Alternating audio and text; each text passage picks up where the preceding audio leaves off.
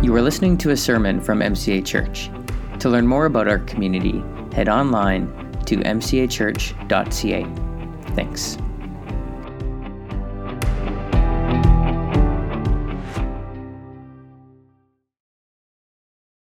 Jesus, once again, we, we come before you. We want to thank you for the story of the cross. we thank you, Jesus, that you didn't leave us in darkness and death, but you came to earth. You took our place on the cross. And on it, you bore the consequences of our transgressions, of our sin. But there, Jesus, you did something to dismantle its power in the world and in our life. You made way for us to be forgiven and reconciled to the Father who made us. And so, Jesus, you are so worthy of our praise. And this morning, as we, as we uh, continue to, to move forward uh, together, we pray, Jesus, by your Spirit, you would be alive among us, bringing your word to life, not simply in our ears so we hear it, but, but in our hearts, in our hands and feet. Holy Spirit, fill your church with hope and praise because you are the reason that we sing. Ah, Jesus, you're good. You love your people.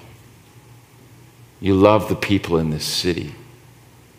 And so we pray, Jesus, that you would, uh, by your Spirit, you'd love us this morning um, in a fresh way. And we pray these things in your name. Amen. Amen. You can go ahead and have a seat. Thank you, worship team, for leading us.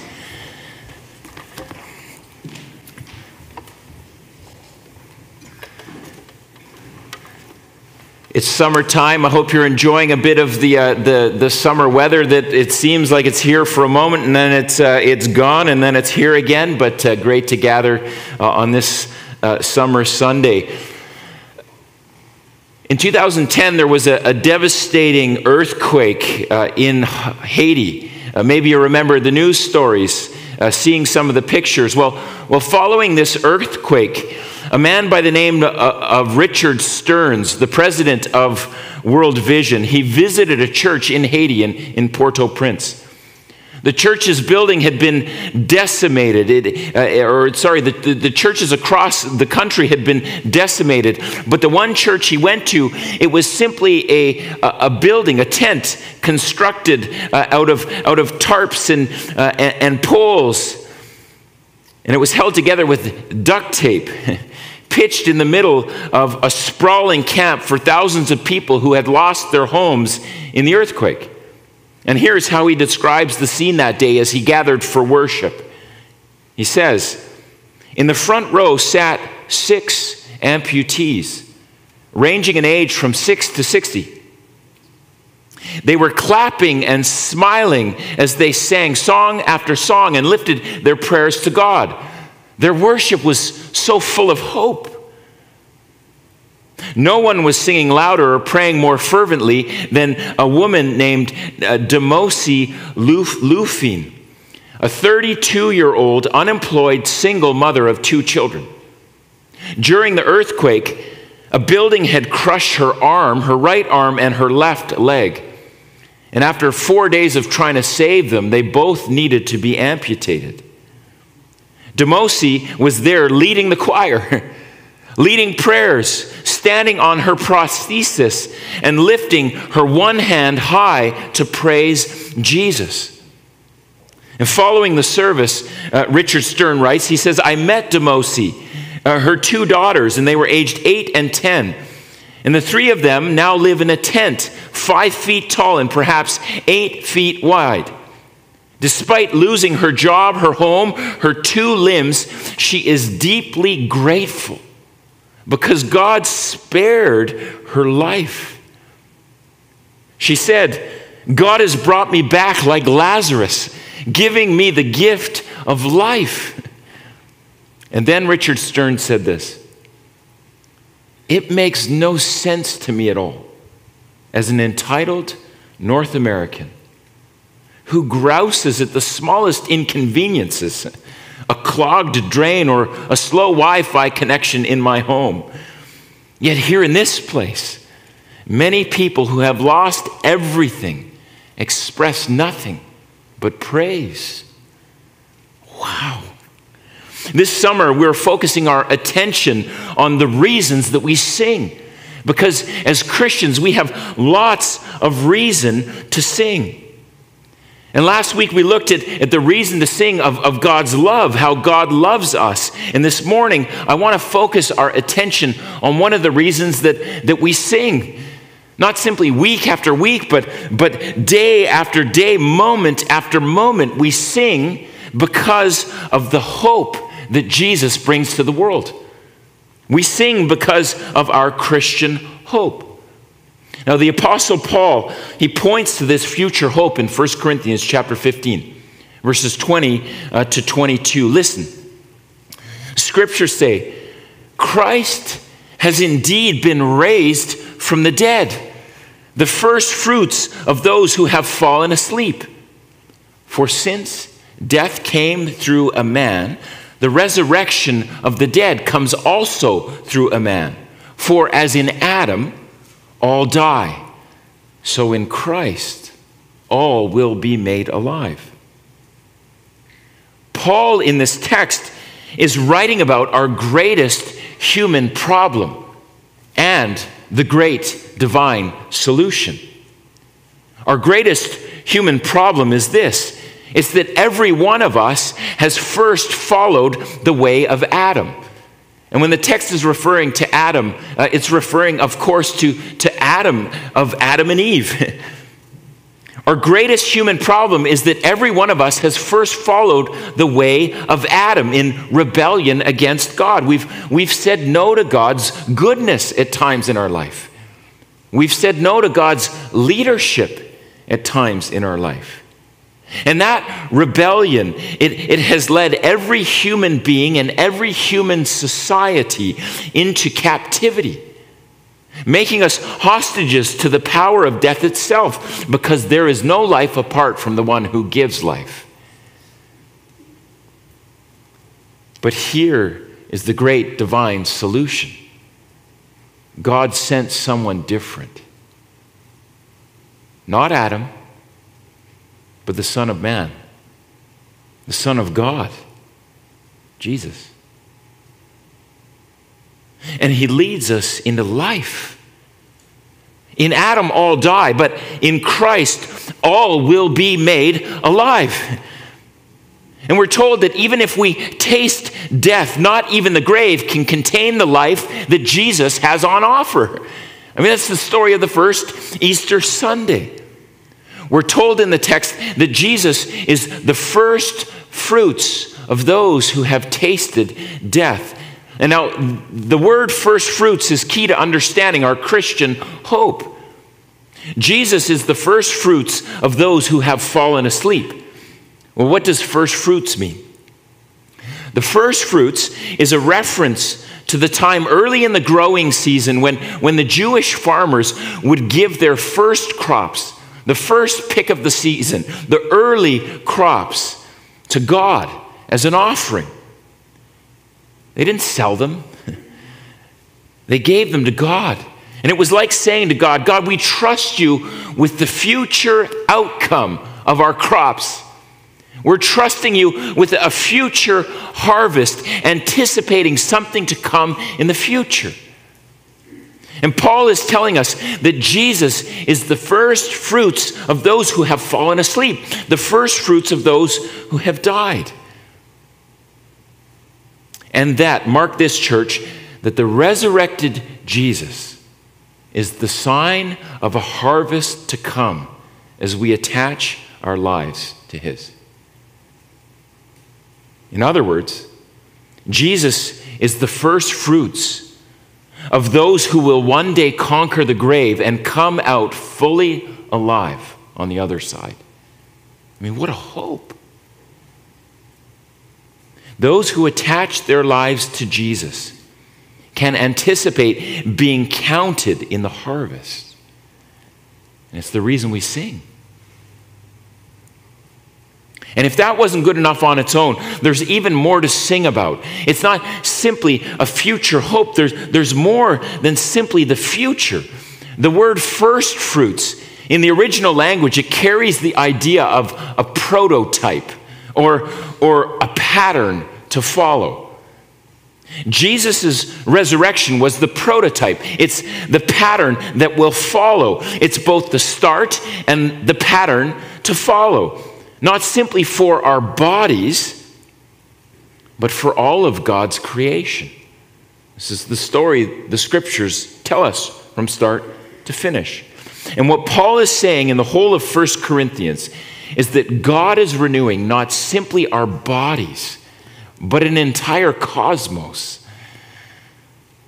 Romans 8 tells the story. It's a good one to read this week. God isn't simply renewing our bodies in the future. He's renewing the entire cosmos. And the point is this the power of Jesus' resurrection, unleashed on that first Easter Sunday, will eventually bring new life to all that God has made. And we've tasted it. We've tasted a portion of this new life, but one day we will know it in fullness. This is what 1 Corinthians is teaching us. And it's precisely the message that the risen Jesus speaks over his creation in Revelation chapter 21. You remember this one? At the very end of the scriptures, it's like the curtain is peeled back on the reality of the world. And we get this, this image of, of, of how God uh, doesn't end the story, but, but he ends a chapter of the story. And Jesus, the risen Jesus, is sitting on the throne of the cosmos. He's looking out over all that he has participated in making with the Father and the Spirit. And he says, Look, I'm making everything new. I'm making everything new.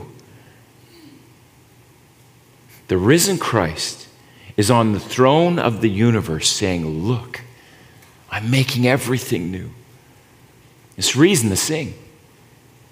Jesus is making all things new. He's making everything that is broken new again. Bodies that are marked by death, new again. Bodies marked by disease and, and limitation, new again. Relationships that have been lost, damaged, divided, new again ecosystems polluted and destroyed, new again. Societies and systems that are sinful and exploitive, new again.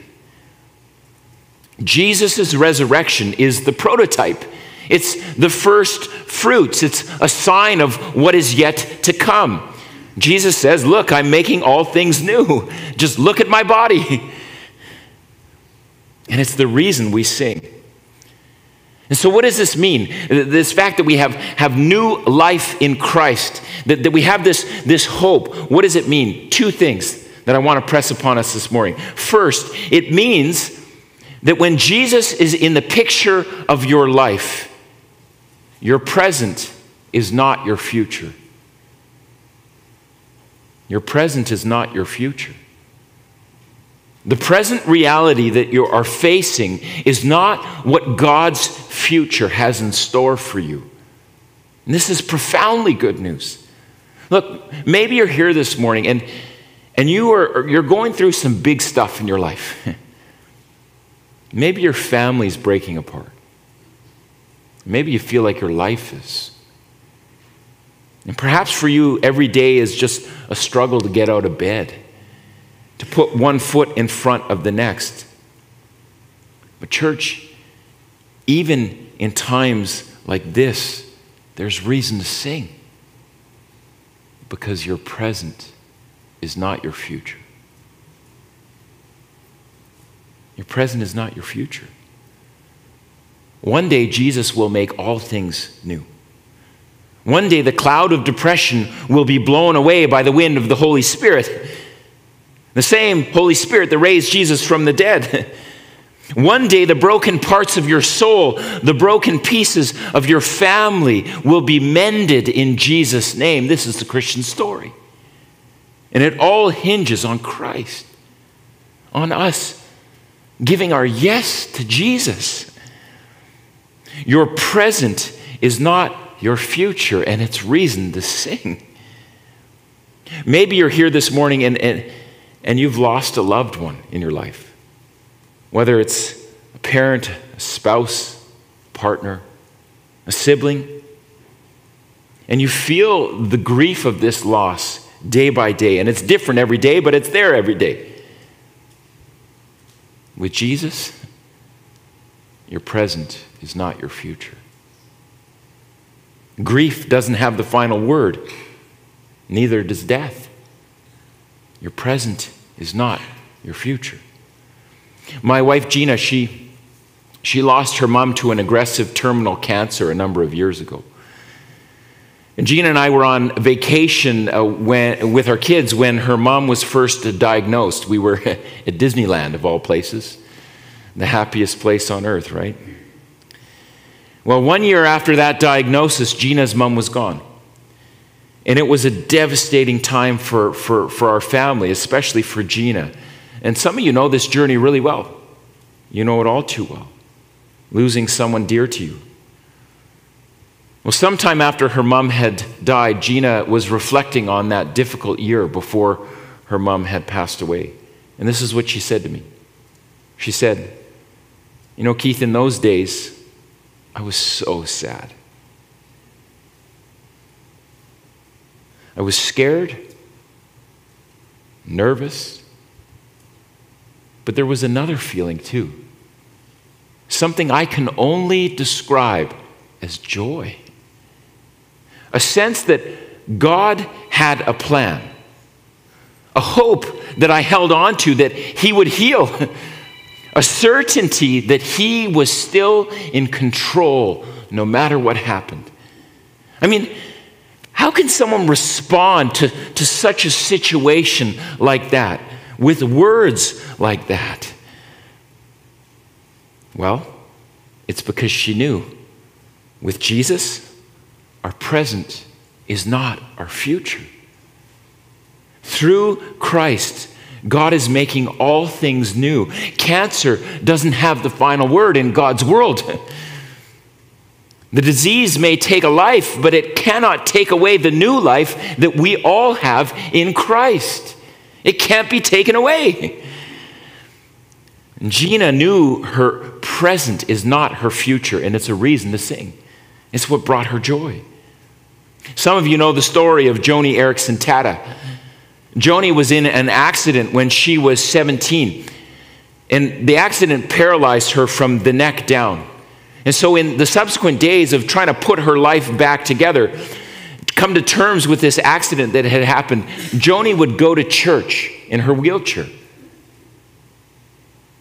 And the problem with being in a wheelchair, she said, she found was that whenever the minister asked people to kneel for prayer, she was unable to do it. And it compounded her grief. Well, there was this one day when she was at a Christian conference, and the speaker urged people to get down on their knees and pray. And everyone in the room did, except for Joni. And in that moment, she began to weep. But surprisingly to her, her, her tears this time weren't tears of sorrow, they were tears of joy. They were tears of hope. Why? Because that moment for her became a picture of heaven, a picture of God's future, a future where one day every knee will bow before the Lamb of God who was slain for the sin of the world, where everyone will sing because Jesus has made all things new. She describes that moment like this. This is what she says. She says, sitting there I was reminded that in heaven, I will be free to jump up, dance, kick, and, of course, do aerobics. and sometime before the guests are called to the banquet table at the wedding feast of the Lamb, the first thing I plan to do on reject, or resurrected legs is to drop on grateful, glorified knees. And I will quietly kneel at the feet of Jesus. And then she says this I, with shriveled, bent fingers, atrophied muscles, gnarled knees, and no feeling from the shoulders down, will one day have a new body. Light, bright, and clothed in righteousness, powerful and dazzling. Can you imagine the hope that the resurrection gives to someone who is spinal cord injured like me? It's reason to sing. With Jesus, the present is not our future. Your present is not your future.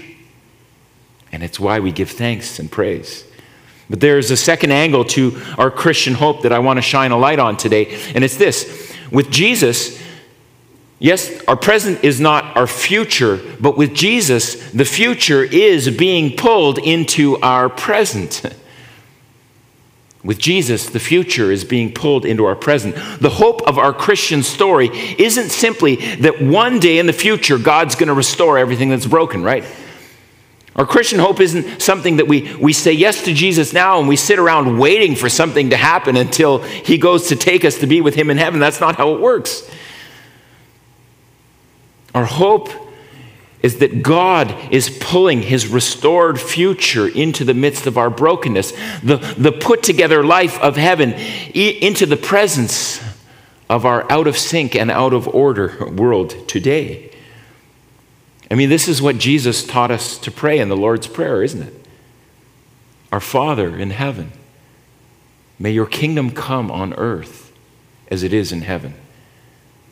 It's a prayer of pulling the future put together life of heaven into the present broken one. Jesus pulls the future restored life into our life today. When John the Baptist Remember this story. When John the Baptist, or maybe you don't, you've never heard it, that's okay. When John the Baptist was locked away in, in, in Herod's dungeon, he sent a message to Jesus. And the message said, Are you really the Messiah, Jesus? I mean, are you really the long awaited, anointed Son of God who will rescue the world from sin and evil once and for all? Are you really the Messiah?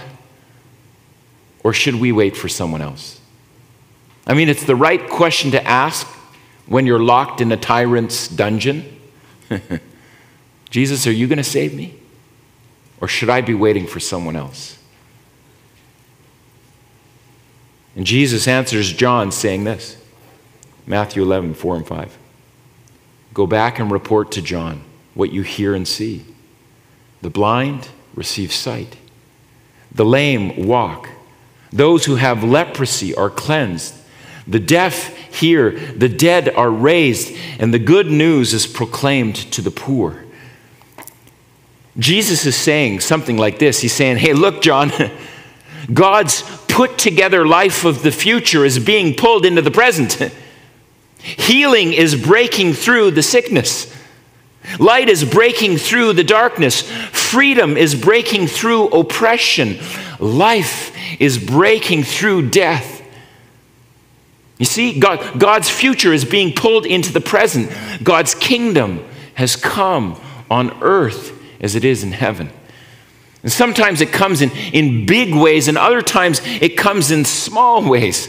Remember the story of the mustard seed or, or the yeast in the loaf of dough. The, the kingdom of heaven is like yeast and dough, and, and it, it gets mixed in through this whole piece of dough, and, and finally it transforms it into something greater. Sometimes the kingdom, the power of God, the, the future put together life of God comes with this little seed that is planted in a life and it grows to become this big tree in which birds sit in its branches.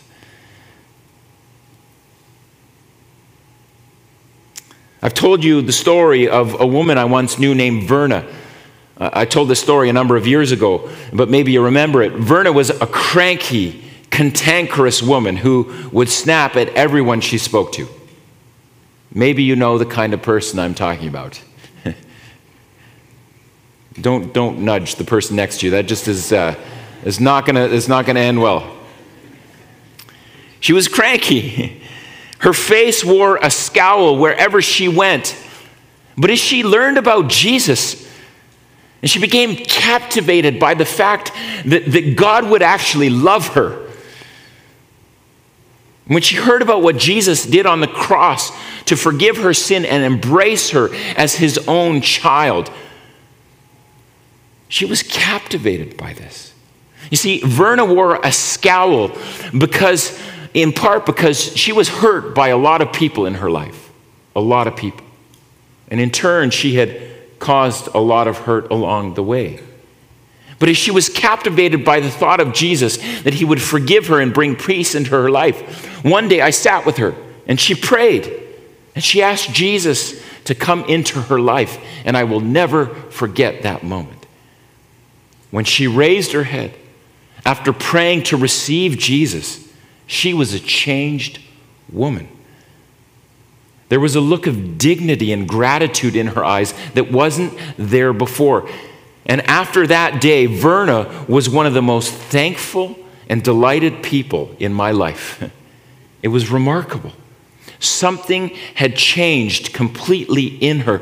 The future life of heaven had come into her present reality. And it didn't fix all of her, her wounds. She had scars and she still lived with, with challenge, but the future life of heaven was like a foretaste of something that was yet to come. And it was beautiful. She still carried wounds from her past, but she was changed. With Jesus, the future is being pulled into our present, and it's reason to sing. It's something to pray for, it's something to seek. This is what Jesus is always doing for us. It's like through his Holy Spirit, and I know I'm mixing some metaphors here, but through his Holy Spirit, it's like, it's like he's reaching across the gap of time and space into God's future restored kingdom. And he's pulling pieces of that put together life into our present. He's always pulling pieces of that restored future life into our present. So when we pray in the Spirit and when we worship in spirit and truth, Jesus is bringing the life of heaven to bear upon the earth. He's pulling pieces into our present. And when sickness is arrested and bodies are healed, Jesus is pulling the future into our present. And when a human heart bends and says yes to his lordship, the future is being pulled into the present. When a person forgives another person, Jesus is pulling his future into the present. When weapons of war are, are turned in for, for gardening tools for peace, Jesus is pulling his future into the present. When a person turns the other cheek, or goes the extra mile in Jesus' name. The future is being pulled into the present. When oppressors are brought to justice and the oppressed are set free, Jesus is pulling the future into the present. And it's a beautiful thing. It's what we all need. And so it's why we pray. May your kingdom come on earth, in me, in us, in your city, just as it is in heaven. That's why we sing. That's why we praise Him. Because He's faithful to answer that prayer. Church, with Jesus, your present is not your future and God's future is being pulled into your present. And so, will you stand with me? And I'm going to invite the worship team together. And we're going to sing. We're going to sing a song that, that takes us kind of from creation to redemption. And it's a beautiful song that has pictures. And so, my invitation to you this morning as we sing is even if you want to just close your eyes as we sing and, and, and reflect on the pictures of this song that is, that is speaking about all that Jesus has done in creating the world, in creating you, in loving the world, redeeming the world, and pulling us into his future. So let's sing together.